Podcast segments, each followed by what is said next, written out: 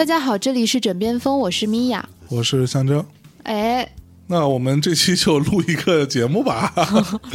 我们这期我觉得之前也收到了很多的留言，那给大家录一期这个枕边10万个为什么啊。过去几期有点过于沉重了，因为一直在讲我们俩自己的事情，说自己的时候，对吧？这抛心抛肝的，对，总是比较焦灼嘛。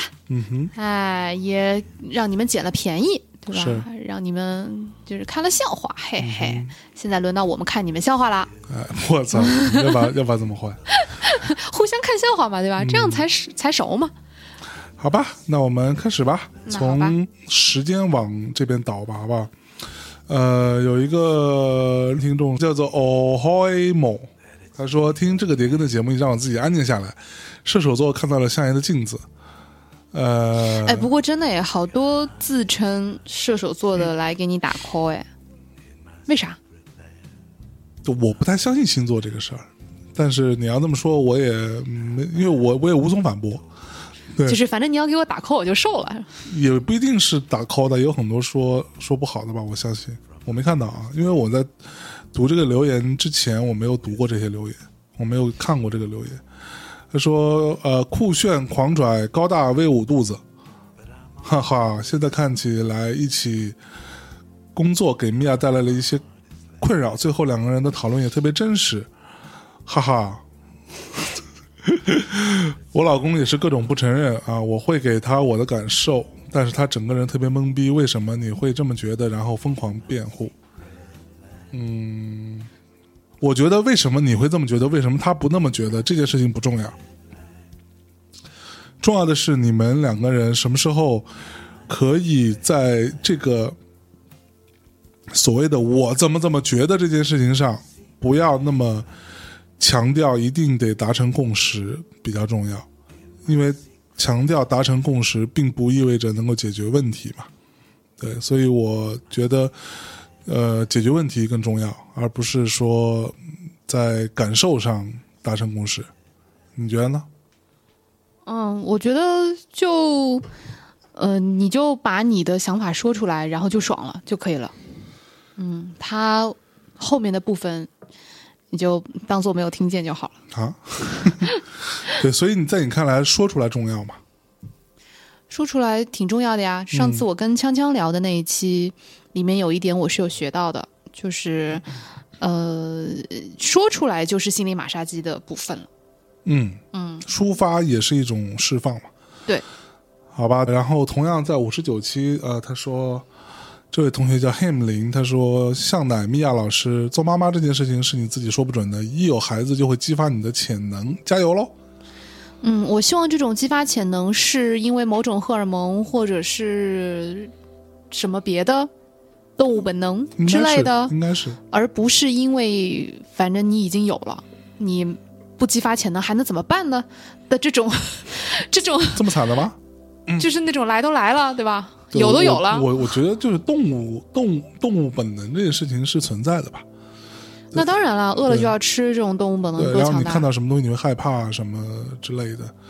对，我觉得这个东西是存在的，所以我觉得人类能存活到现在，尤其是作为母性，对于激发潜能这件事情的，虽然说不一定我们没有什么科学的论据，但是从逻辑推导来说应该是存在的。啊、嗯，那别光说我呀，我希望你的父性也会被激发，这种潜能我希望是公平的被激发、哦、不要老说母性、对不对？嗯嗯，先想想你自己的部分。那天我们不是录了一个那个关于连环杀人犯的一个故事吗？哦，我害怕所以没听。对，在这个当中我看到有一个观点，我觉得还蛮有趣的，我可以突然想跟你聊两句，就是因为那个连环杀人犯他从小他妈妈对他特别不好嘛，然后他爸爸很懦弱，很快就走掉了，就是等于跟他妈妈离婚了，然后就跑掉了。然后我们在最后总结的时候其实是有在说，其实对于小朋友的教育的问题嘛，不要成天诋毁自己的儿子，然后把他锁在地下室什么之类的。然后就有一个听众留言，我看到了，也有人在跟他算是争论吧。有个听众留言就是说，为什么要把责任都推到女性身上？难道他爸爸就没有责任吗？什么之类的啊、为什么单说他妈妈不说他爸爸之类的这样的说法，你怎么看？你们当时是怎么看的呢？你当时是怎么说的呢？因为我没听这期节目嘛，我害怕。因为我们在聊的时候是基于一些记载啊，或者一些书籍啊，一些采访，对吧？一些这些东西当中，其实他爸爸的存在感非常弱，基本上就没有出现过，也算是一个没有台词的人。他爸就是被描写成一个非常懦弱的，在家里边也没什么地位的，然后被他妈妈就算是压制的很还蛮厉害、很软弱的一个人。然后在他很年幼的时候就离婚了，离婚就已经离开了这个家庭。所以我们在聊这个案子的时候，尤其是后期整理的时候，我们看到的绝大多数都是他妈妈如何对他嘛。嗯，对，所以我们只聊了他妈妈的这个部分。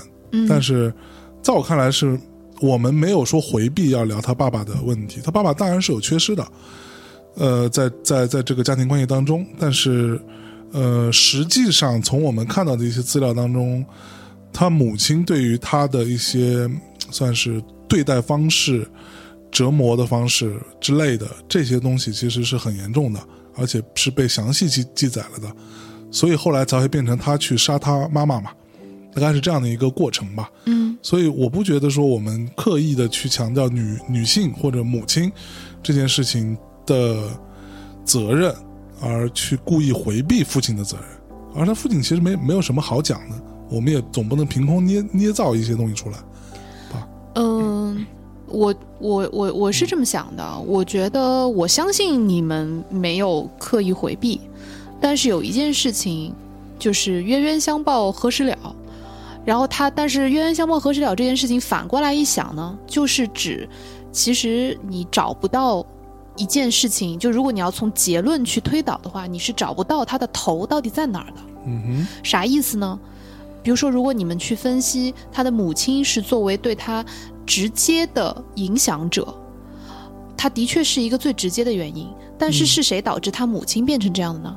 是不是因为他父亲的放弃，还是因为他母亲的某一个上一辈，就是之类的吧？对，这个等于说你就找不到那个毛线的头了。对，所以我会觉得当然可能因为你们客观上说他母亲说的比较多，但是我觉得女性在这个世界上，就大多数的女性会变得比较暴力，有部分原因是来自于她对于某种亲密关系的失望，或者对于在某些亲密关系当中所受到的伤害，有可能。对，所以就是我倒不觉得应该要去很细究，但是我想可能也许他的留言是指这个意思，就是即便他爸爸没有在这个故事里出现，但是不代表他没有导致这件事情这个悲剧发生。有可能。对，我觉得善意的想可能是这样吧。那你要跟我聊的是什么呢？是你觉得大家过分敏感了？还是对，我觉得过分敏感了，就这个事情。我们又不是当事人，我们怎么可能知道他爸爸跟他妈妈之间到底是怎么回事呢？然后具体他们相处的过程中是怎么样？因为到最后你看到对于关于这个杀人犯的一些采访，绝大多数他说的都是他童年的他母亲对待他的一些做法嘛，就他说的都是这个事儿。然后所以他最后他的矛头是指向他妈妈的嘛，所以那我们只能是根据这个东西来去做阐述了。那我们来听一下下一个吧。Mia 小姐姐 and 大象，你们好啊，我是今年5月才开始听枕边风的听众，从迷失到大内到枕边风，每次都如获至宝。那你 range 还蛮宽的嘛。今天听了最新的一期办公室恋情，觉得你们对每个听众问题的分析既温柔关切又理性冷静，立足于事实，提出了一个又一个问题，从而越来越接近问题的本质和核心。每次在恍然大悟之外都感受到你们的温柔和智慧。一顿真挚的赞美之后，当我其实蛮想说说我现在的一个不大不小的问题的。来吧。最近刚刚入职，喜欢上了一个在新人集训狼人杀时认识的男生。他的聪明和可爱，以及沉稳又机敏的感觉，让我在3天之内就产生了 crush 的感觉。然后开始在微信上面慢慢增加接触。我作为遇到了喜欢的人就会主动了解（括号不会害羞的类型）。有2个星期，只要是下班 and 周末，都会时不时戳一下他。终于在某个周末一通密集输出之后，我知道了他有女朋友（括号失望难过无措点 JPG）， 大概是当时的我。接下来才是关键。后来的半个月中，就在这几个心理状态下切换和循环，放弃到放不下（括号还是喜欢），到等等看吧，到否定等待，到放弃，到放不下。我始终都觉得我喜欢别人是我自己的事，和他无关。但是好像事情也没有我理解的那么简单。把自己困在一段没有希望的感情里，是不是因为 somehow 在我心里某一个地方自尊很低呢？我一直认为爱自己是 priority， 是 first priority， 为什么现在的我还是变成了这样？难道是因为我其实做不到真正爱自己，所以才一直告诉自己 Love yourself is the first priority 吗？谢谢 Mia 和相爷，如果能有幸得到你们的解答，我会感到万分感激。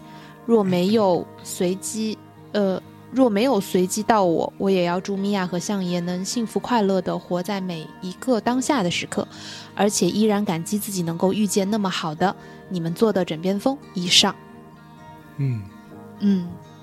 OK， 你要幸福快乐地活在每一个当下的时刻。可不吗？好吧，那你先来说说呗。Love yourself is the first priority. 再来 It's the first priority. 这个不许剪掉啊！来，这个部分我觉得这句话没有错。然后爱上我爱你与你无关这句话，它就是一个审美情趣。什么意思？对，就好像我们之前我跟老贺做过一个自杀进行曲嘛，对吧？然后这当中永远在聊各种关于自杀的歌，但是唱这些自杀的歌的乐队，无论他怎么声嘶力竭的说我好想死啊，但他都不会自杀，但最后都活得很好，还赚了很多钱靠这首歌。那意思是一样的，爱你与你无关，这个也是同样的一个聪明话吧。我觉得没有什么实际的意义。在我看来，爱情这件事情是特别脚踏实地的一件事情，就是因为它有过多的泡沫跟粉红色的想象，所以你更需要去面对它脚踏实地的那一面。不然的话你就把自己一直，对吧？飘在那个粉红的泡泡当中，是 doesn't mean anything， 对吧？毫无意义的一件事情。除非你真的就是像那个轮到你了那个日剧里边的那个特别变态的那个扎着丸子头的那个姑娘尾野，对，像她那样，那她是一个变态啊，靠！所以并不存在这件事情，在我看来，甚至在影视剧里边，这样的人都会觉得好诡异，对，那么 drama 的东西都觉得好诡异。那在我看来，爱自己这件事情，就是你现在的所有的这些所谓的切换和循环本身，我觉得都没问题，本身也都很合理。这也是一个人遇到了这样的情况之后很有可能会出现的一些循环和一些切换，告诉自己不要等了，还是等等吧，我还是喜欢他，还是放不下呀，很正常。除非这个过程长达1年，那可能就不太正常。但是在你目前的半个月当中有这样的状况，我觉得还蛮正常的。另外一点就是，如果你真的喜欢他到这个程度，你要考虑的先要考虑的，不是说我在心里的某一个地方我自己非常低啊，很卑微什么之类的这种事情，我觉得是没有必要的。先考虑的是分析问题，对吧？厘清问题，分析问题，解决问题，又来了。对，厘清问题就是先去搞清楚说自己到底有多喜欢他，到什么程度。分析问题就是他现在是什么状况，你跟他之间是什么状况，你的那个竞争对手是什么状况，你有没有可能去赢，或者你就没有赢的希望，或者说他很明确告诉你说他有女朋友，他很喜欢他女朋友，他们要好好在一起等等，诸如此类，都是所谓的分析问题的分析问题的那个范畴。解决问题要么就放弃，要么就去把他抢过来，也没什么了不起的，对吧？男未婚女未嫁，大家只是谈男女朋友 so what， 你把他抢过来也不是什么了不起的事情，这是我的看法。讲完。我觉得现在轮到我来觉得我觉得年少时候的感情，或者说年少时候的 crush， 大多数情况下蛮靠不住的。啥意思呢？两层意思。第一层意思就是说比如说我现在回想一下我年轻时候喜欢过的那些人。你不只喜欢过我一个人吗？这是你这么说，我比较坦诚好吗？就你年少时候觉得啊，这个好像 crush 啊，那个好像 crush 啊，还蛮容易的。然后我现在要去回想，我甚至都想不起他们是谁，我甚至都想不起还有这个人存在。如果你不给我点提示的话，那 crush 其实没有想象中的那么罕见。然后他也没有想象中的那么根深蒂固，他跟爱离得还很远。然后第二，年少时候的那种冲动的情感，很容易受到外界的加持。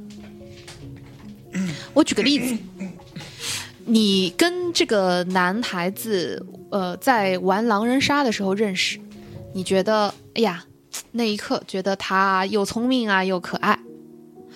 如果他没有女朋友，可能你们谈着谈着你也发现他并没有那么聪明，并没有那么可爱，或者甚至都很蠢，对。然后但是好死不死呢，他有个女朋友，于是显得他很珍贵。我觉得这个在年少时候的感情中还蛮经常发生的。这是一种我觉得是一种很青春的好胜心，混杂着的一种情感冲动吧。就是包括你会觉得你是不是很低，你是不是不够爱自己，这些在我看来更多的不像，并不是爱情，它甚至跟爱情都没有关系。它更多的是一种青春的好胜心。我是不是在他面前比较低，我是不是不够好，就好像刚刚象征说是不是要去把他的女朋友当成竞争对手，就抢一抢的东西显得特别好吃。我觉得第一件事情是要回头再看一看他到底是不是你真的想要的人。可能年轻的时候也并不知道自己想要什么人，只是被冲动所支配，然后觉得哎呀，我就是很直觉性的对想要去靠近一个人。但是冷静下来，我觉得还是要更多的去想想看这个人他本身是不是你真的想要的人。不要受这些外界的影响。我觉得米娅说的对。但如果说你思考完了之后，你发现他就是你想要的人，抢一抢更好吃也没什么错。抢一抢更好吃也没什么错。到那时候你去抢一抢，没抢到也没什么错。抢到之后你觉得其实也不好吃，你再扔了也没什么错。这个我同意。对，年轻嘛，对吧？就多去抢一抢。对，这是什么玩意儿？好，那接下来我们来进入到这个，如果第二次聊孩子这个话题啊，微信公众平台上有一个听众啊，旺达老师啊，旺达老师是我们老听众啊，负责枕边风的上传的人，对，他果然听得很仔细啊。他说感觉前半段要吵起来了，果然这个话题是夫妻冲突最多的话题之一，给向岩和Mia老师推荐一本书，发展心理学儿童与青少年。书中把一个婴儿从怀孕前到12岁左右的整个发育发展会遇到的影响因素大致讲了一下，看完心里就会有谱了。有科学的指导做一个标准，那两个最聪明的人一定可以培育出最棒的宝宝。所以旺达老师的逻辑是说我们一定要宝宝的意思。嗯，已经要开始去看书了。哦，但是我觉得书很重要。就首先是这样的，我之前曾经跟人抱怨过，我没有办法找到特别合适我的书。我很感谢旺达老师给我推荐书，因为我不知道为什么这个世界上给妈妈看的书都那么蠢。不是蠢吧，就是它的设计让我完全无法忍耐。嗯。是给妈妈看的书，是一个插画书，是一个粉红色的，对吧？然后上面画着很多小婴儿的。我是想说，我是怀孕了，我不是痴呆了。就你要给我，你为什么不能给我看数据？为什么不能像日常那样给我看一些科学数据，给我看一些研究，对吧？给我看一些文献。你一定要把这个东西画得好像我是个白痴一样呢？就是。市面上这个事情我可以回答你哦，你说两个点。第一个是母婴这个部分是一个巨大的市场，所以泥沙俱下，良莠不齐。而且在这种情况下，你看到的 99% 的书可能都是非常非常糟糕，很垃圾的。就像我曾经在大学时候也编过类似于你编过母婴书啊，类似于27天掌握 Photoshop 这样的书。天哪，你简直在作恶。对，我也做过这样的破玩意儿，因为这个市场很大。对，所以那个垃圾的东西一定是占绝大多数的。第二就是，所谓的世人对于孕妇的刻板印象，就是一孕傻3年的刻板印象。对，就这个东西，甚至都不是说怎么说呢？甚至都不是外人说。我碰到过很多朋友，他们怀孕之后就会跟我说自己变得很蠢。哦，对啊，这个我也听过，但是我也碰到过另外一些孕妇朋友跟我说，这都是扯，说我从来没觉得自己变蠢，然后只是因为你很累，然后你有时候会比较懒，你就会懒得去想事情，你就变蠢了。我是觉得，就算他真的是会变蠢，我也不一定要在怀孕的时候看吧。我可能在怀孕之前就看这本书了，就对我来讲，其实怀孕之前看更重要一些，因为我想知道发生什么，对吧？我在进入到这个 process 当中嘛。那但是我在没怀孕的时候，我又不蠢，就是那些书会让我拿到的时候就有一种被贬低的感觉。说实话，他没有取悦到我，他也没有让我觉得这是一件值得期待和值得兴奋的事情，他反倒让我觉得一夜回到幼儿园。他并没有给你 respect。 对，他没有给我 respect。 然后而且他反而让我觉得怀孕是一件不需要思考，然后你只需要遵从动物本能的一件事情。而我恰恰不这么认为。是，所以蠢货是这个世界上绝大多数的。你看到的东西，这都是蠢货在教蠢货嘛？不，你别这么说，我觉得没有必要说什么蠢货不蠢货的。就是我只是觉得，我希望能够找到，我相信像我这样的人也还是有的。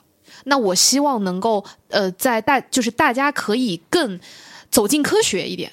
就是我并不需要你来粉饰的告诉我说啊 no 不疼，或者说啊不会这个，我不需要你来粉饰，你只需要告诉我，对，它会疼，但是大概会疼到什么程度，然后可能我们会用一些什么样的方式来降低这个疼痛，而这些信息对我来讲会更有用。那你可以用我日常能够看得懂的方式来告诉我，但是你并不需要把它说的那么。就是我能看得懂，就是你要对我有点信心。OK， 好，接下来这位肖丹游佑，那我来读行吗？我觉得这个好像跟我关系比较大，还蛮详细的。Terry and Mia， 你们好，听了第60期，第2次聊孩子这个话题，想着写下了以下内容。以下仅我个人经历而言。哎，对，我很想听这种个人经历。怀孕不辛苦，个人没孕吐，没长妊娠纹，是这么念吗？没忌口，当然他括号烟酒不沾，所以就是这个没忌口的意思是还是可以吃辣的。坚持早晚一个人散步40分钟左右，生孩子无痛分娩，开3指前还是会痛，腰痛的不行，但不知是否是个人身体对无痛过激反应导致生的时候没了宫缩，产前分娩，好在孩子没事，我就连拉臭臭的力气都没使，他就来了。产后3到4个月后会比较轻松些，月子里我抑郁了，产后3周犯了急性乳腺炎，这个时间点是高发期，跑医院1个礼拜，好像就借此专注于自己1个礼拜，人也精神了些。娃呢，从月子里就常胀气，到晚上就哭几小时，满月后好了很多。42天产检后至今的模式是老公白天上班，下班做饭，我全职带娃和家里各种买以及其他家务，隔天微波炉热一下就解决了我的温饱问题。孩子呢，基本全母乳，偶尔一顿奶粉。今天孩子9个月3天，第一次感冒的后程，括号感冒第7天。到现在的感受是哭闹黏人，睡觉的时候孩子只认我，难免有时候透不过气，所以有时候也打了孩子的屁股，他哇的哭了，我也就好了。带娃得保持亲和旺盛力，他是会察言观色的，哪怕我打电话发语音声音大了，他也会哭，估计是以为骂他或者吵架了。他呢，每天让你又爱又恨，仔细看是能收获小惊喜的，当然有时候没注意也会有小惊吓。在音频里听相爷说的，感觉他不会是猪队友，真的假的？Mia可以放心把你和孩子交给他，至于实际操作的害怕，可以求助家人或者靠谱的月嫂，前提当然是你们沟通协商好，建议是35岁前生，最好是30岁前。孩子是我在30岁生日的前7天生的，年龄大了，的确会增大母亲和孩子的各种医学风险。产检项目都会担惊受怕，主攻吃和睡，多趴和爬，喂养：母乳喂养的配合，正确的含接方式（括号避免犯乳腺炎），奶粉的就不用担心，睡眠：自主睡眠实践（括号哎最累的，到现在9个月了，还是奶睡加抱睡）。多趴和爬：其他大动作就特别快，这个应该是在讲孩子的成长过程吧。推荐几个公众号：小土大橙子括号睡眠的实践失败，那为什么要推荐给我？1小时爸爸，这个是 Dr. Pei 吧，应该是 DRPEI， 一科普。卓正医疗。最后想说，继续相信你们的爱情吧，它会指引你们走更远。我觉得吧，然后还附上了小朋友的照片，对，小朋友的照片，还要玩滑板，虽然只是被捏在上面，肉乎乎的。我觉得这个世界上好像只有化妆品和生小孩是大家最爱做评测类的这种报告了。没有什么。其他也很多啊，数码产品，每个都有评测。对，我觉得就是我在读的时候觉得还蛮可爱的，就是有一种评测感。对，我们家的娃，对吧？就好像我昨天买的粉底是这样的，然后用了很白嫩，然后遇到了什么问题？对，然后缺点是什么？它缺点是什么？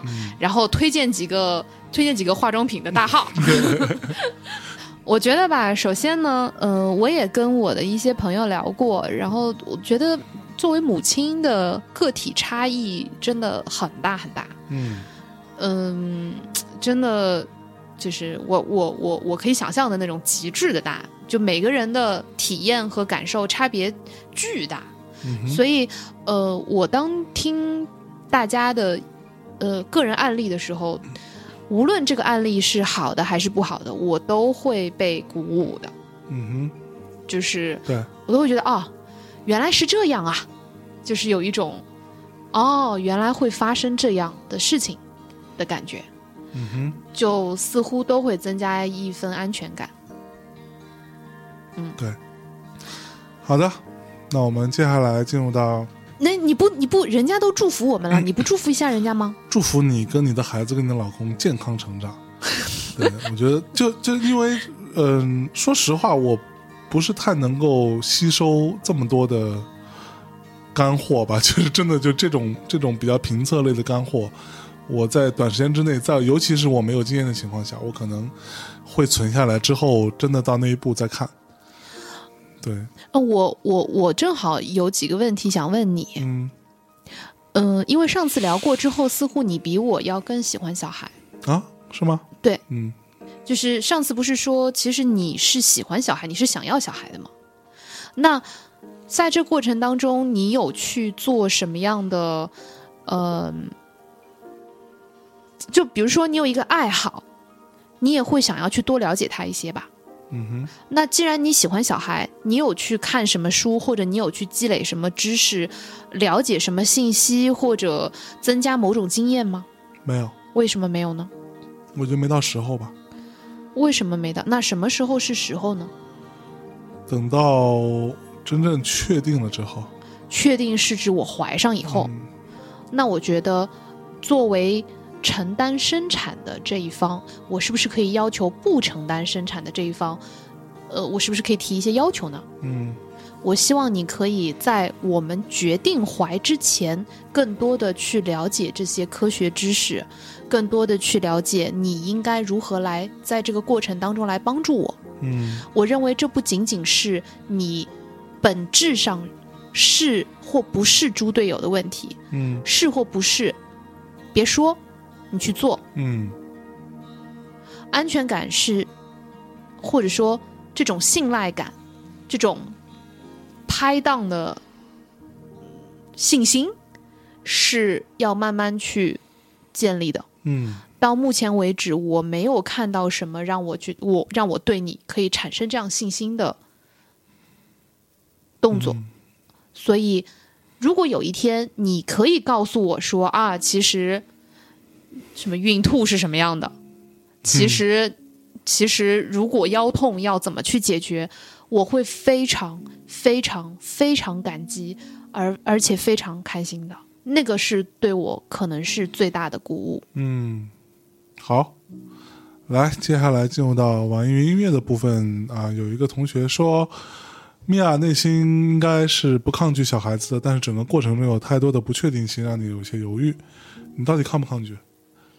哎，咋说呢？我有时候挺抗拒的。我就是前段时间不是去出差嘛，出差路上就特别抗拒，我都疯了，你知道吗？就是那个没有，其实是这样的。我跟你讲啊，小朋友这件事情，以我多年的观察，美国小孩都一样。那当然了，对，在他小的时候，他就是一个会吵闹的；在他不睡的时候，他永远是在吵闹的一个状态。啊，当然了，嗯，就是我那次去出差，然后在火车上。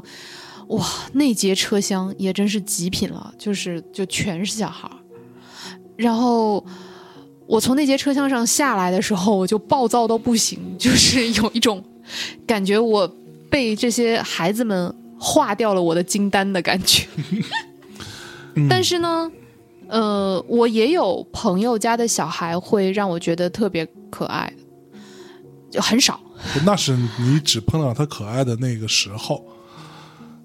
你没有权利要跟他在一起，也是对小朋友，尤其是我后来了解，小朋友就是做交通工具啊，其实比较极端的。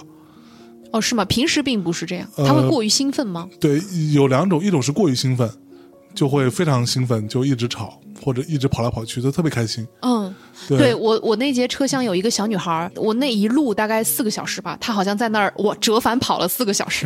对，就体力之好。对，每一趟折返跑都是极其兴奋。嗯，对，就是有一种是这样的，因为她会过于 hyper， 然后另外一种也是比较极端的是上车就困了，然后就睡了，但是好像不是那么多。哦，对，就是他很正常的时候不太多。嗯，对，我记得我小时候也挺折腾的，因为我是会晕车的，嗯，然后我是那种一路各种哭闹的那一种，所以我妈和我爸估计在我特别小的时候也受了很多白眼，嗯、应该。对，我还好，因为我晕车很厉害，所以我在我非常非常小，可能我刚懂事的、刚记事的时候，我就发现自己晕车了，然后我就会在上车的时候想尽一些办法让自己睡着。睡着不会晕车、哦、啊！如果睡不着，我就会一直闭着眼睛，假装自己在睡着，然后过会儿就吐了。嗯，接下来这位叫 Joshua 啊，他说作为一个4岁孩子的父亲，感觉你们对于要孩子这个事想的太多了，趁自己还年轻，趁父母还年轻，赶紧生了吧。括号好吧，我知道我这种话长辈肯定对你们也说过好多次了。作为大店老粉，看着相爷这些年从不婚不要孩子到结婚，要到慢慢开始考虑要孩子了，感觉还是挺感慨的。大内果然是个真人秀节目的。好吧，看透了这个节目的真相。那就然后在这条下面就有人在怼他。来，我看一下啊，这位叫豌豆汤啊，这是一个大内的老听众啊。他说米娅和相爷好容易坐下来认真讨论这个话题，还是有人直接怼想太多了，赶紧生。快生吧，这个世界不想太多，直接生了，然后不负责任的父母还少吗？这种思考和讨论才是负责任的表现啊！哎，好气哦。再次印证了我们果然是个真人秀节目。对，可不，大家的讨论都非常真人秀的感觉。对对对对对。就我觉得是这样的，就是说如果说这事儿对我跟象征来说都特别自然，比如就跟你吃个饭一样自然，那么我们就不会把它拿出来说了，就或者说我们俩特别自然的就生了，对，那可能它本身就对我们来说不构成一个问题。是。那现在会这么颠过来倒过去的说来说去，就是因为其实我们没有那么天然的去完成这个步骤，可能它对我们来讲就是有些门槛，有些心理门槛的一个事儿。那所以想太多恐怕。咋说呢？客观上就是想了，也确实是想了，确实想了，对，确实也想的蛮多的，嗯，也是没有错。那，所以趁自己还年轻，我觉得还挺对的，嗯，因为作为女生来说，你的这个原材料是会变老的，是会每况愈下的，嗯，所以我跟象征。从来没有鼓励大家说哎呀要不婚不育啊，或者说就是不要生孩子啊，我们不是这个观点，嗯，只是恰好放在我们身上，可能对我们来讲就是它并不是一个那么轻松下决定的事情。对，嗯，那么对于大家来讲，如果大家在很年轻的时候就有遇见相爱的人，然后很快的能够有很顺利生产的机会，那么大家当然是应该去遵从你的决定，对吧？对，就是，没错。对，所以这个就是说到底肯定是年轻生比老一点生要有优势的多的。嗯，对，我们看到过大量的很年轻的生孩子的妈妈，真的生完之后可能就感觉跟没生过一样，对，这种就恢复得非常好，然后跟他的女儿什么跟他儿子在一块，感觉就像是姐妹一样的状态，这种也算是蛮好的。嗯，是的，嗯，所以但是这个好可惜，那个我已经到今年的12月就是我35岁了啊，然后今年的12月就是你40岁了，啊，我没有，我才25。对，你老牛吃嫩草吃的怎么样啊？不要自己骗自己了，不要自欺欺人了。对，所以我们俩其实的确是在年龄上已经比较大了。嗯，那往后可能的确是会承担一定的高龄生产的风险。嗯，包括我们就是生育的质量。对，这个其实说句实话。对孩子来说，也就如果他 eventually 是要出生的，那么我们的这种犹疑其实对他也并非是一个特别负责任的做法。没错，嗯，就可能他会比别人要弱一点，我不知道，我有点担忧。倒也不会，你看我老爸也没有比别人弱嘛。啊？为啥？他老爸就是我爷爷，是在60多岁时候生的他。你看啊，真的吗？哇，你爷爷好厉害，太屌了。好，接下来这位你来。哎，说到哪儿了？哦，对对对，这是我的，可能是我的校友，哎，ZJU 浙大，：，我个人是觉得，其实相爷是非常想要的。至于原动力，就是想要一种新的生活方式，期待未知和惊喜。我也非常理解Mia，确实是丈夫的态度和以后能承担的部分是非常重要的一个因素，不然作为母亲要牺牲的实在是太多。就是我认真的说啊，如果你是想要一种新的生活方式，期待未知和惊喜的话，那我觉得这个有一种掷骰子的感觉，我觉得这个不好。就是这样的，对于你来说，未知和惊喜并不是一件好事情，对吧？不是，你如果想要一个新的生活方式，你可以换个工作，对，你不一定非得生个孩子吧？是，工作你觉得不好，你可以再换嘛。但是孩子你生下来你就不能再把它塞回去了，那可不。好，接下来这位同学，说温柔下划线分，：个人观点，Mia老师你说的可能是对的，但我觉得有些想法过于极端的。是的呀。可能吧。可能过于极端。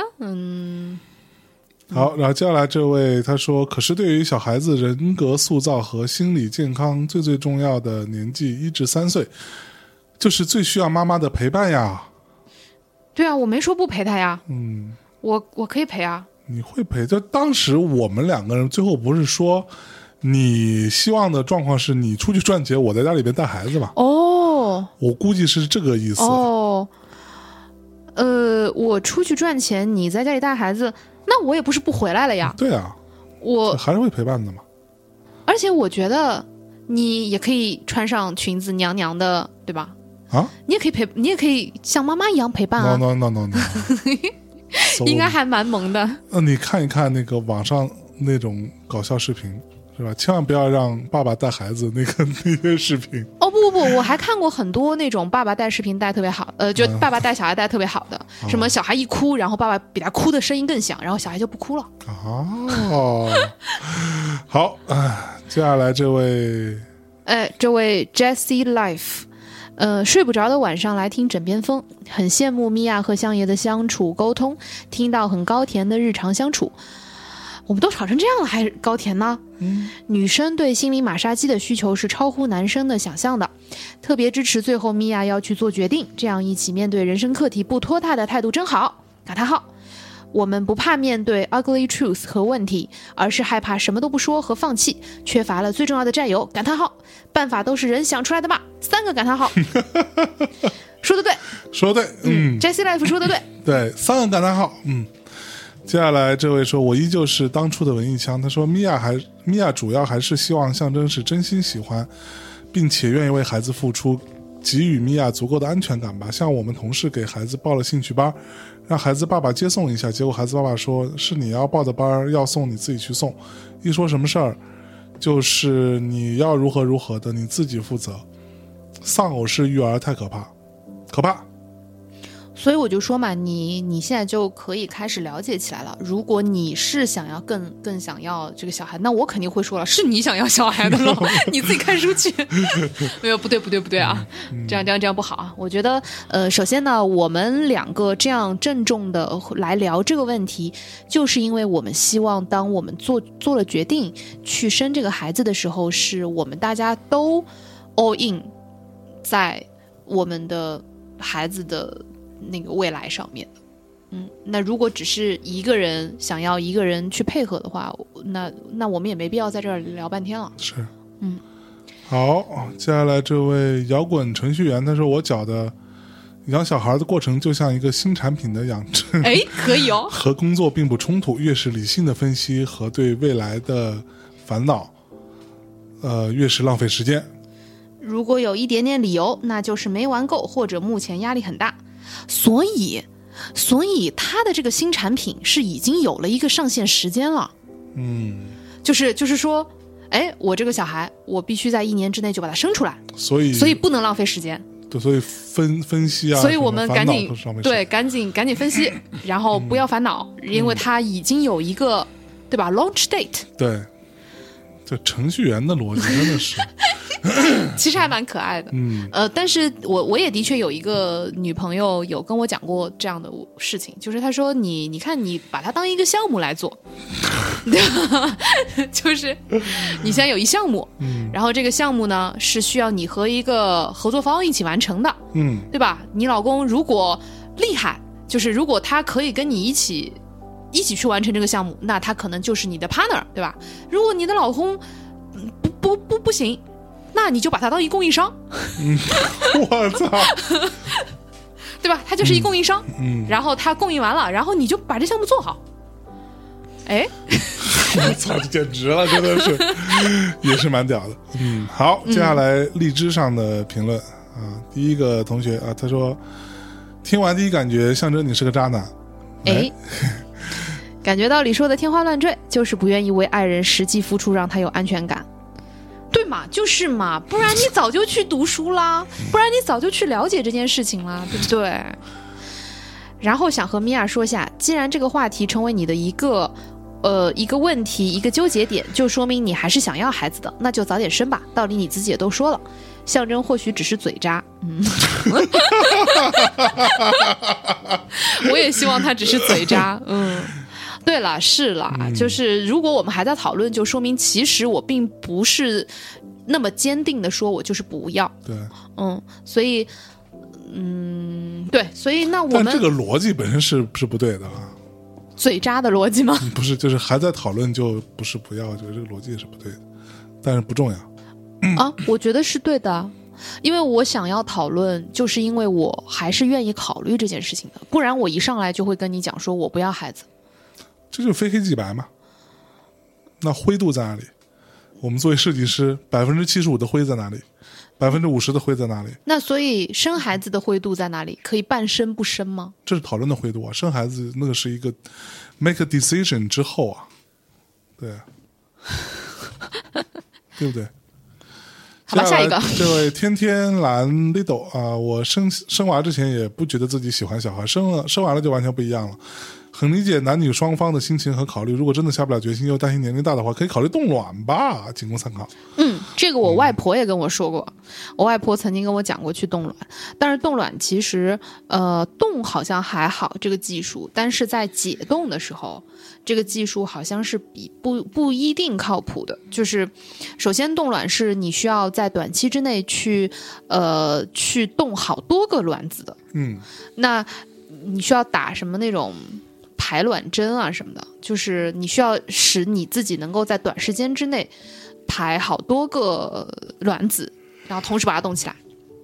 那这个过程其实是比较痛苦，并且会打乱你的，就你会让身体紊乱的。据我所知，冻卵技术好像也并没有很成熟。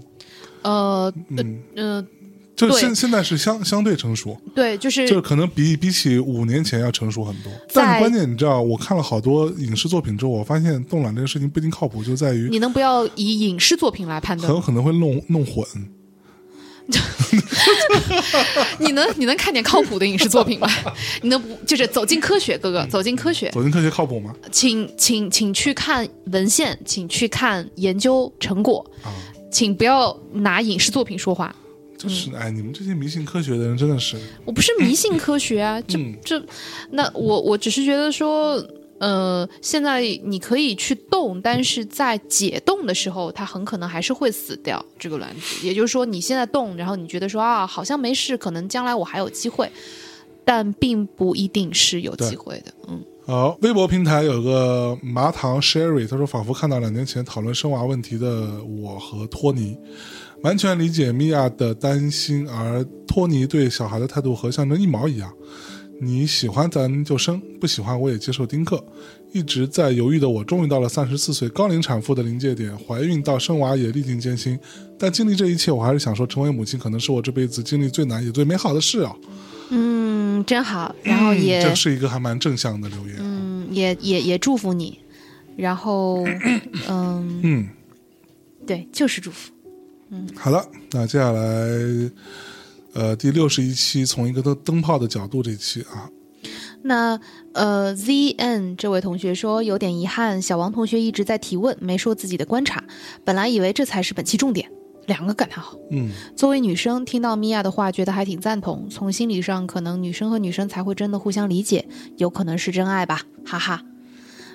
对啊，我也觉得很遗憾呢。小王他的意思，而且小王也没有一直在提问，小王其实好像从头到尾只提出了一个问题，就是你们是怎么样判断自己的真爱的，然后就被好像就被我激动的怼了一整期。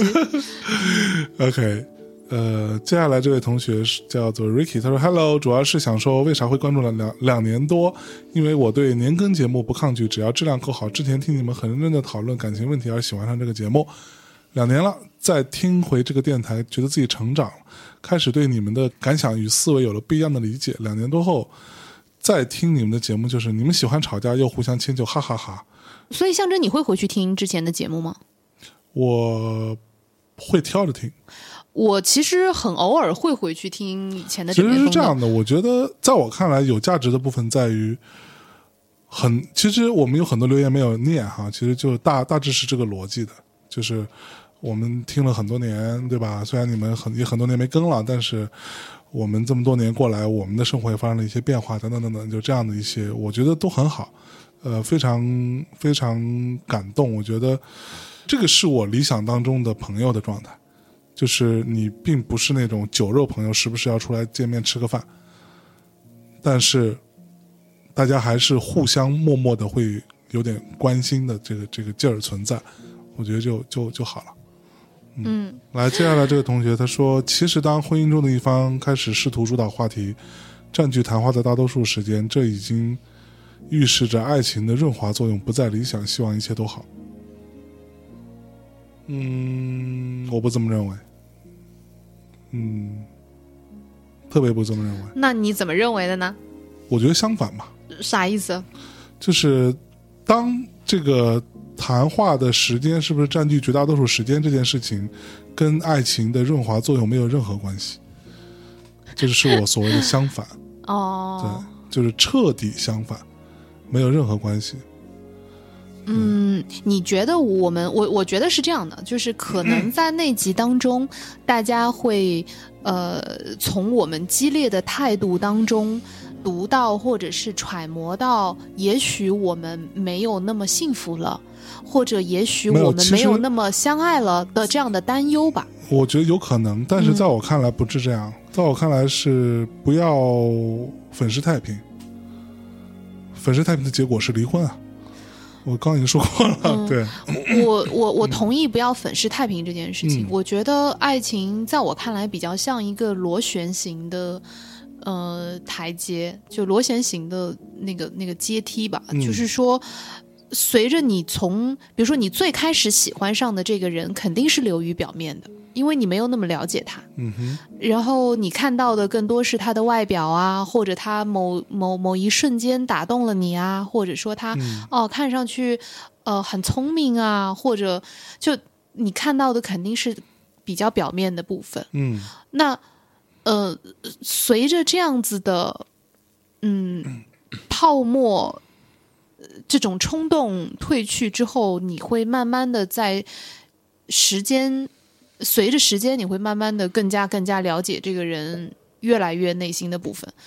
那我反倒认为这是更健康也更深刻的一种感情吧。嗯，对，所以如果让大家担忧了很不好意思。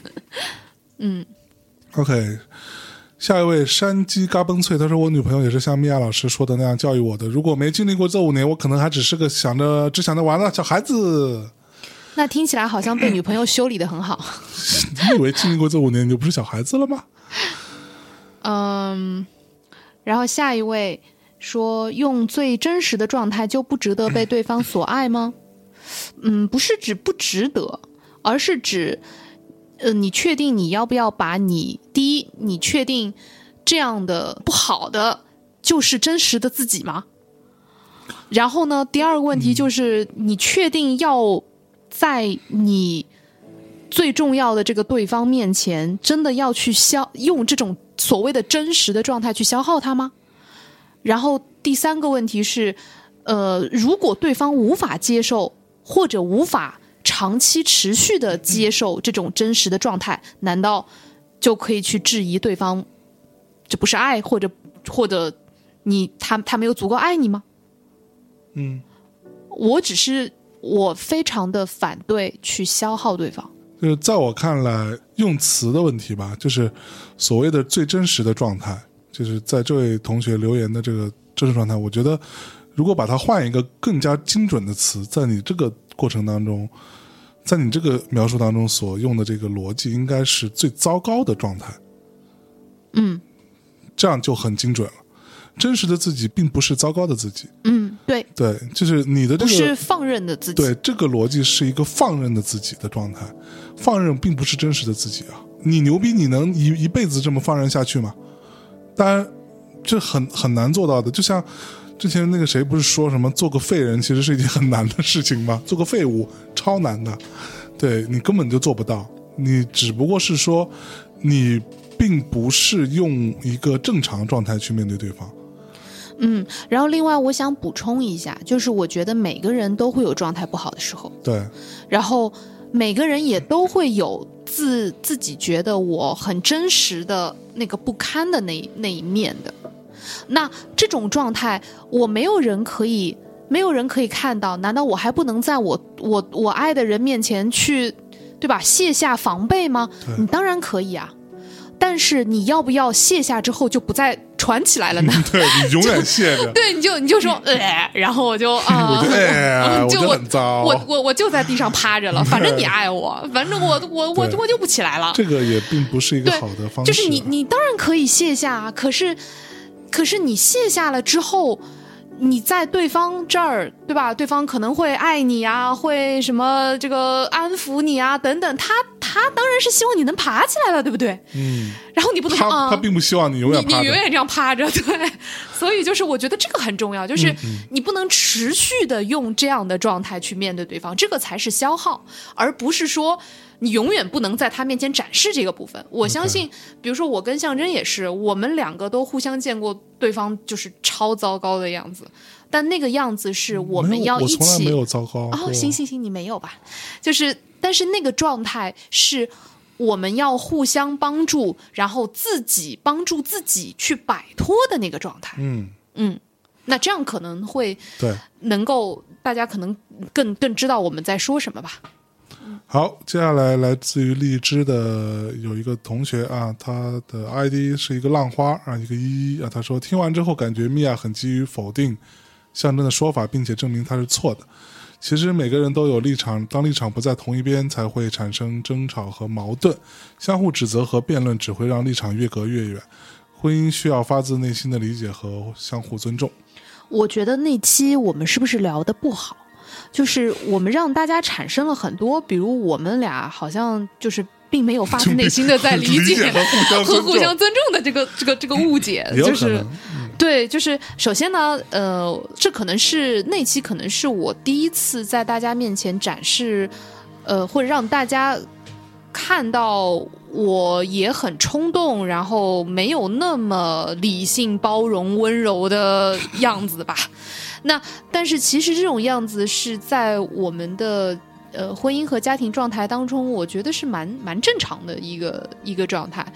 不，就是你说蛮正常，大家又会有离，又会有偏差。哦，那不是这个意思。其实是会出现，但是并不常态的一个状态。哦，那就是说，你说的是常态，好像是每天都这样，好像每天都这样。对。但是我会有那个状态。我会有这样子的冲动的状态，而在这个状态下你也会有这种你很激动，然后你在试图去表述，但是似乎好像跟对方就是不在一个频道上的那个状态。那我觉得这也是枕边风回归之后我希望去除掉的一些，就是再多的去扒掉那些粉饰。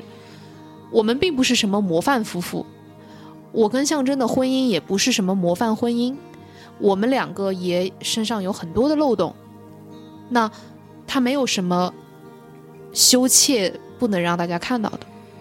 所谓的如果你听说有一个人是模范夫妇或者模范婚姻，他的结果一定是按照现在这种特别流行的网络用语，就是人设崩了嘛。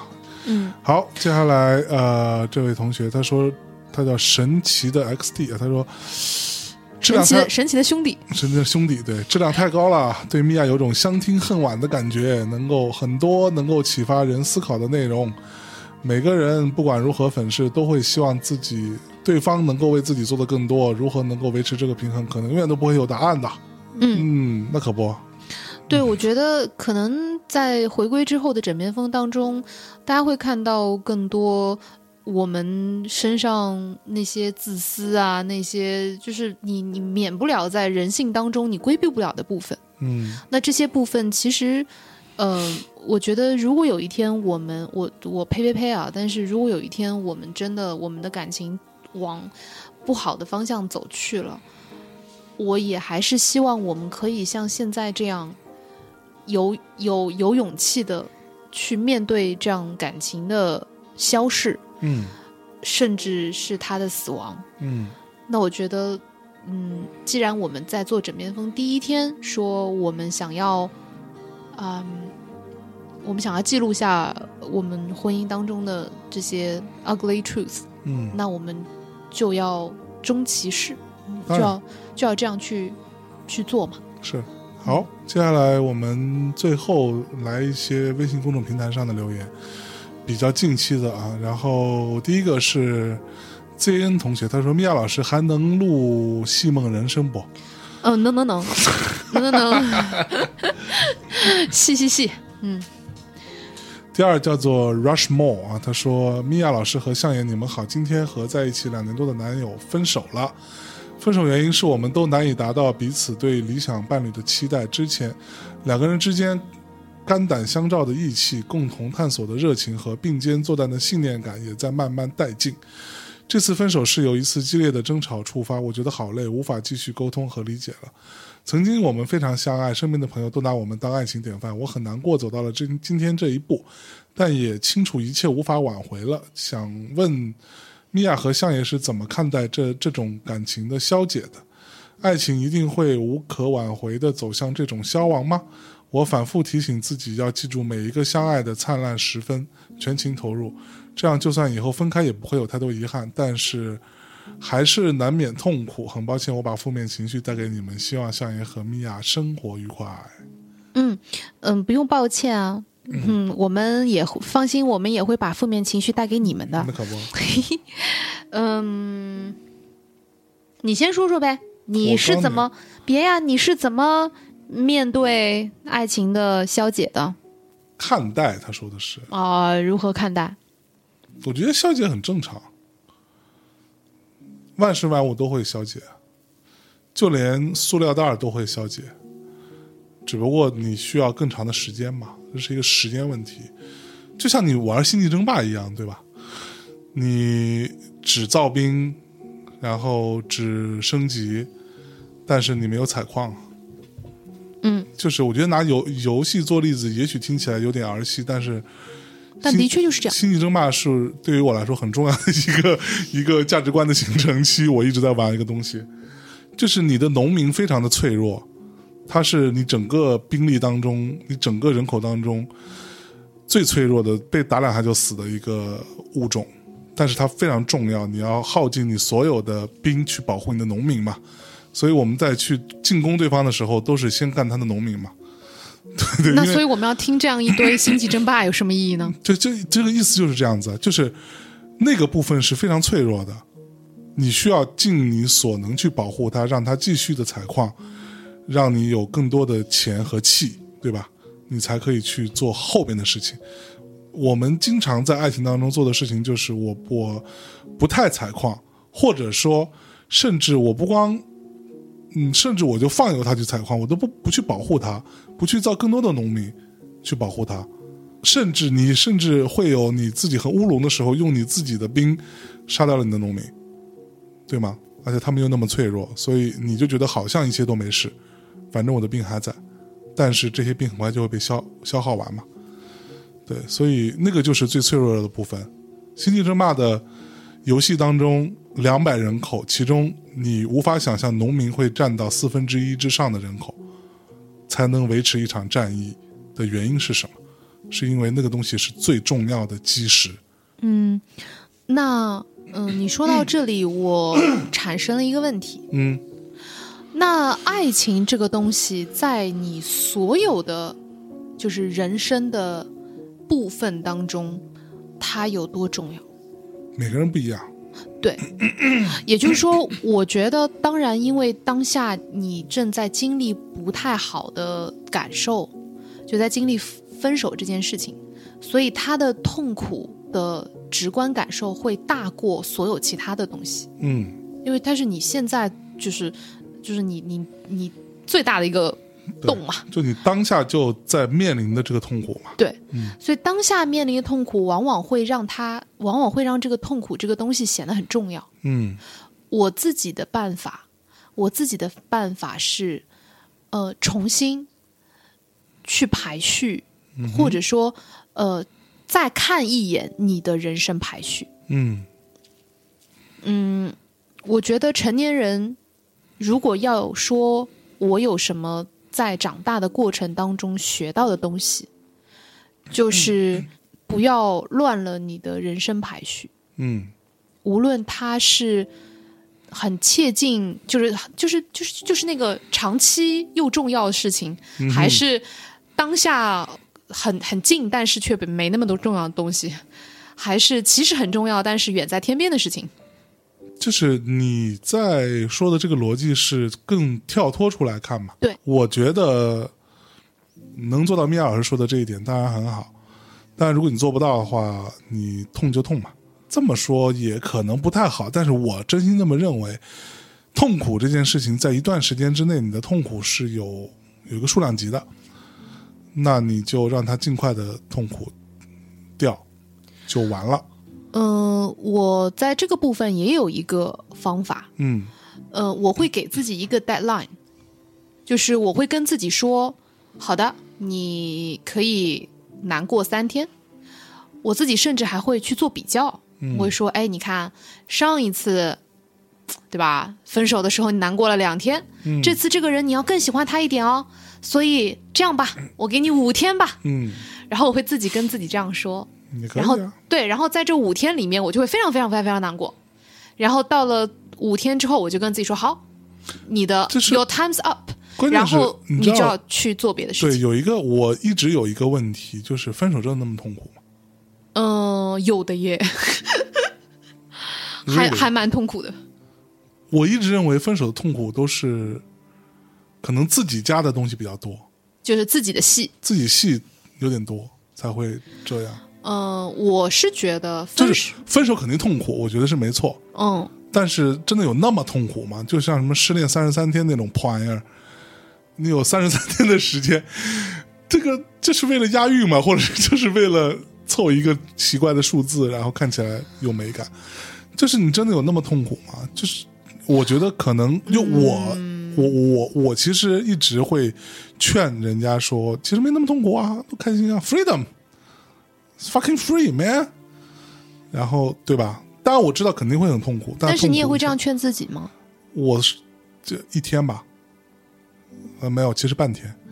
对，我觉得当然你会有自我表演的部分。这种自我表演，我觉得也虽然有点怎么说，有点蠢蠢的吧，但是这种自我表演是必要的。尤其是在年轻的时候。对吧？你这么想嘛？我什么10几20岁，我能做点什么惊天动地的事呢？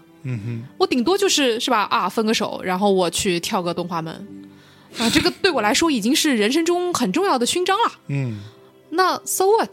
这没关系啊，就算是笨一点、蠢一点又怎么样呢？我去又怎么样呢？这就是我青春的一部分。所以我的意思就是，我觉得啊，它里边有一句话说的是。蛮对的，就是反复提醒自己要记住每一个相爱的灿烂时分，全情投入，这样就算以后就算分开也不会有太多的遗憾。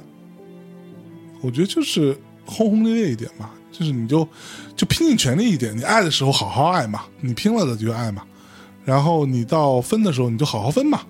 这个我同意，你就拼了去哭嘛，你就去在家里边，对吧？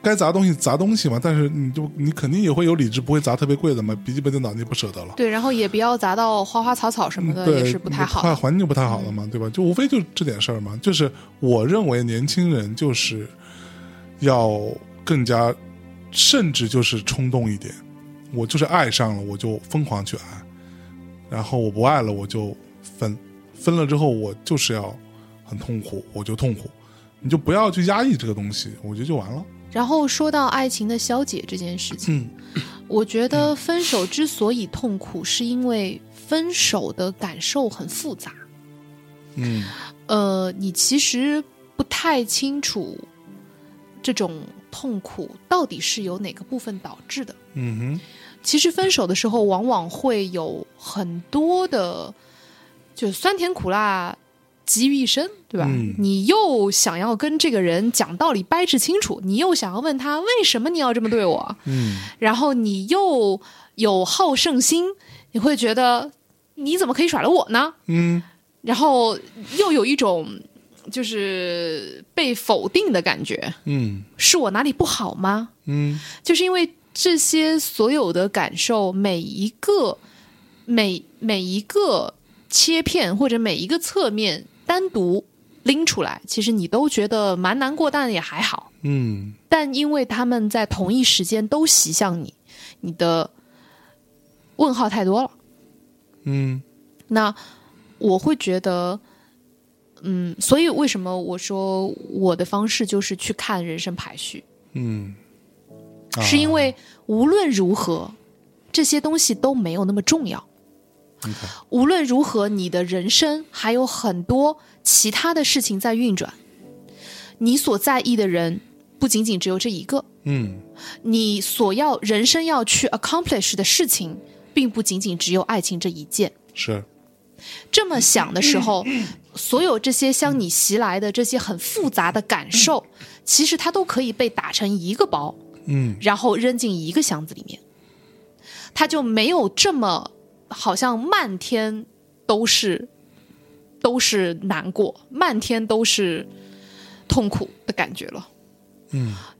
所以我会觉得，如果你要问爱情是不是一定会消亡，或者是不是所有人所有感情都是花无百日红的呢？我觉得是的。如果有一天我们两个不太好了，我们也会遇见这样的事情，我们也会有那样的痛苦的，但我希望到那一天的时候，如果我们两个去思考我们的人生排序，我们还是会去考虑，比如说你的父母就对我不错，我还是会希望把他们当成我在人生中遇见过的很好的长辈来对待，然后我们虽然一起工作，就是不算太顺利，但是也还算是一起做了点东西出来，如果有很合适一起去做的事情，我还是会希望把你当成一个有强有力的 partner 去联合，我觉得这个就对我来讲是人生排序。我的看法就是在确定要结束之前，先想一想有没有可能挽回，如果就在这个时候尽量想好的部分嘛，因为那个好的部分其实是挺值得去付出的，在你能挽回的情况下拼尽全力去挽回，在你对这个事情已经绝望了，你觉得说没有什么可挽回的情况下，你就我不知道你们的习惯，反正我的习惯就是我会把它像类似于在桌面上电脑桌面上会有一堆用过的不会再用的一些文件，我会非常清晰的把它一个摁住 command 键把它点选起来之后拖到垃圾箱里头，然后清空垃圾箱，听到清脆的一声。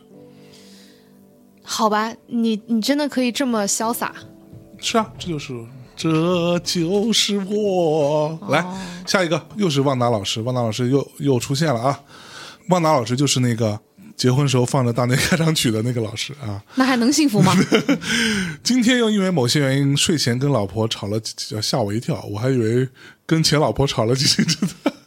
睡前跟老婆吵了几句，陷入僵局。我有一瞬间很想离开她，当然是离开卧室而已，但是我忍住了。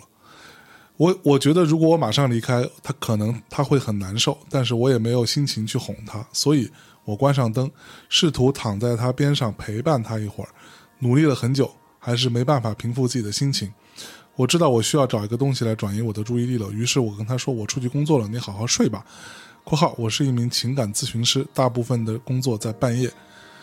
现在我在客厅已经看了一个小时书了，心情很复杂，心情很平静。人家明明说很平静。心情很平静。我觉得如果夫妻间因为一些小事发生争吵，两个人都没办法放下解决的时候，可能男生会出轨（括号把工作当小三），更加努力认真的投入到工作当中去啊！工作会给你带来稳定的积极回应和肯定。这也是一个特别冠冕堂皇的借口，政治正确，无从挑剔。所以，如果你们之间出现了一个工作狂，可能他是在关系中缺少被你认真对待了。哦，但如果他本来就是工作狂，可怎么办？你是在说我吗？嗯，对啊，你就是工作狂啊！我这是被逼出来的潜能，好吗？我觉得首先呢。哎，旺达老师的例子证明了情感咨询师也是会吵架的呢。那可不，对不对？嗯，就像医生也是会生病啊。对，所以就是大家不用感觉好像哎呀吵架感觉好像特别怎么着，嗯。然后第二，你看情感咨询师1小时就搞定了，嗯、情绪平复了。对，哎，所以嗯，但我觉得旺达老师还蛮厉害的。嗯，就你看他。吵架的时候他会非常理智的，就他会有一个第三人，对，他会有一个第三人称，对，这个蛮厉害的，好厉害啊！我觉得这可能跟他的工作有关系啊，对，他会去切换一个角度去看待这件事情，对，然后他有很强的共情能力，嗯。就我觉得这个还蛮难得，就是他又有很强的共情能力，他其实完全能够体会到对方的需要，嗯，然后同时呢，他其实又很真诚、很客观的去面对自己的感情和感受，嗯、就是我没办法、嗯，这个时候没有心情去哄他，嗯，就他其实在每一个视角上都很清晰，是。很厉害，自己是怎么觉得，嗯，但同时对方可能会有什么需求，嗯，那我应该怎么去做，嗯，就他非常的清楚，我觉得这个好厉害啊！我刚刚都惊呆了，我觉得学习了是吧？学习了，嗯，王大老师棒棒的，果然情感咨询师很适合你啊，嗯，真的是，嗯啊，不过这种比如说在。感情中或者在某个部分出现问题之后，在另外一个部分得到强化还比较常见。对，比如说就转移注意力嘛。对对对对对，比如说有的人可能会吃很多东西啊。嗯，这种强化也不太好吧？对，不是说好或不好，但是这是会发生的嘛。所以不仅仅是工作可能会强化在工作上，他可能会强化在饮食上，或者可能有的人他就会不断的去锻炼。嗯，然后可能有的人会买包包。是对吧？就是总会去转移吧。对，我觉得这个是一个本能吧，只不过是怎么样转移会最高效。最买包包，比如说就是一个比较怎么说，虽然高效，但是成本也很高的事情。那我觉得还是锻炼或者工作吧。对对对，然后至少还能是吧？还能赚回点什么。好的，接下来微博平台，那我来读呗。嗯，最新的这期我服了。完全就是我跟我男朋友吵架的时候，他总是想着解决当下问题就好了，想出一个以后我们碰到这种问题我们就怎么样，完全不想想为什么总会有类似问题吵架。累了，真的好想分手，真的听得我太暴躁了。为啥男女思维差异这么大？总觉得真的男人没女人成熟。Mia 最后放弃讨论的样子，就是每次我结束吵架时候的样子。我真不知道自己还能忍多久。你看看。就是因为我也看到有其他的一些留言是说呀，怎么上升，怎么拔那么高啊，或者说呀，就是感觉好累啊。其实，嗯，对，可能我比较理想化吧，就是我相信如果我们能够抽丝剥茧去找到最终这一大包问题到底是什么东西导致的，可能我们可以分门别类的解决它。那这种相信或者这种思考方式导致了我不害怕上升到价值观，或者我甚至还蛮希望能够在一个更高的更拔高的层面上去试图解决一类问题的。因为我其实蛮烦 bits by bits 这种一丢丢然后啪吵一下一丢丢啪吵一下，会让我还蛮烦躁的。你呢？就你最终能懂我为什么要我能懂，但是我的态度是说问题总会出现的，就可能没有那么强的信心说解决一类问题之后就能解决所有事情，但是我会觉得说问题总会出现的，就是做这样的归纳看上去很合理，但是可能比较徒劳。也许吧，在这个部分可能我的确比较理想化，或者说可能有些盲目乐观吧。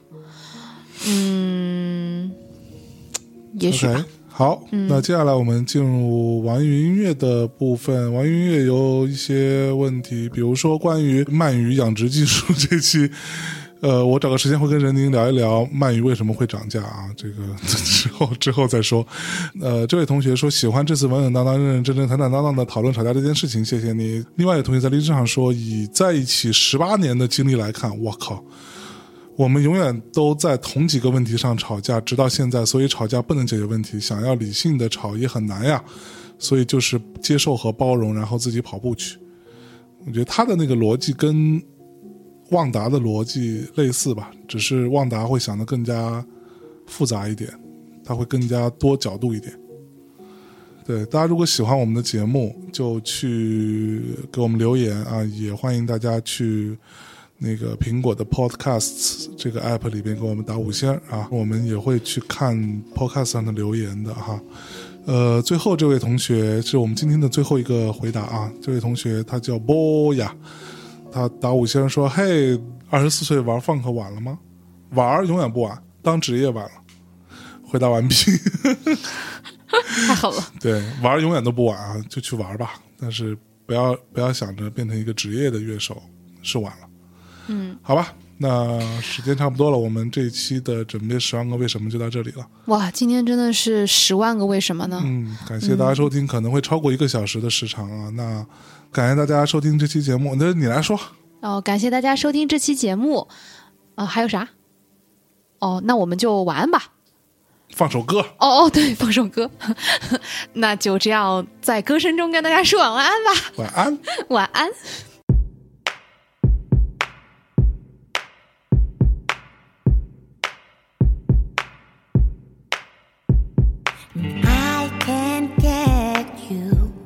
You off my mind, I can get you off my mind.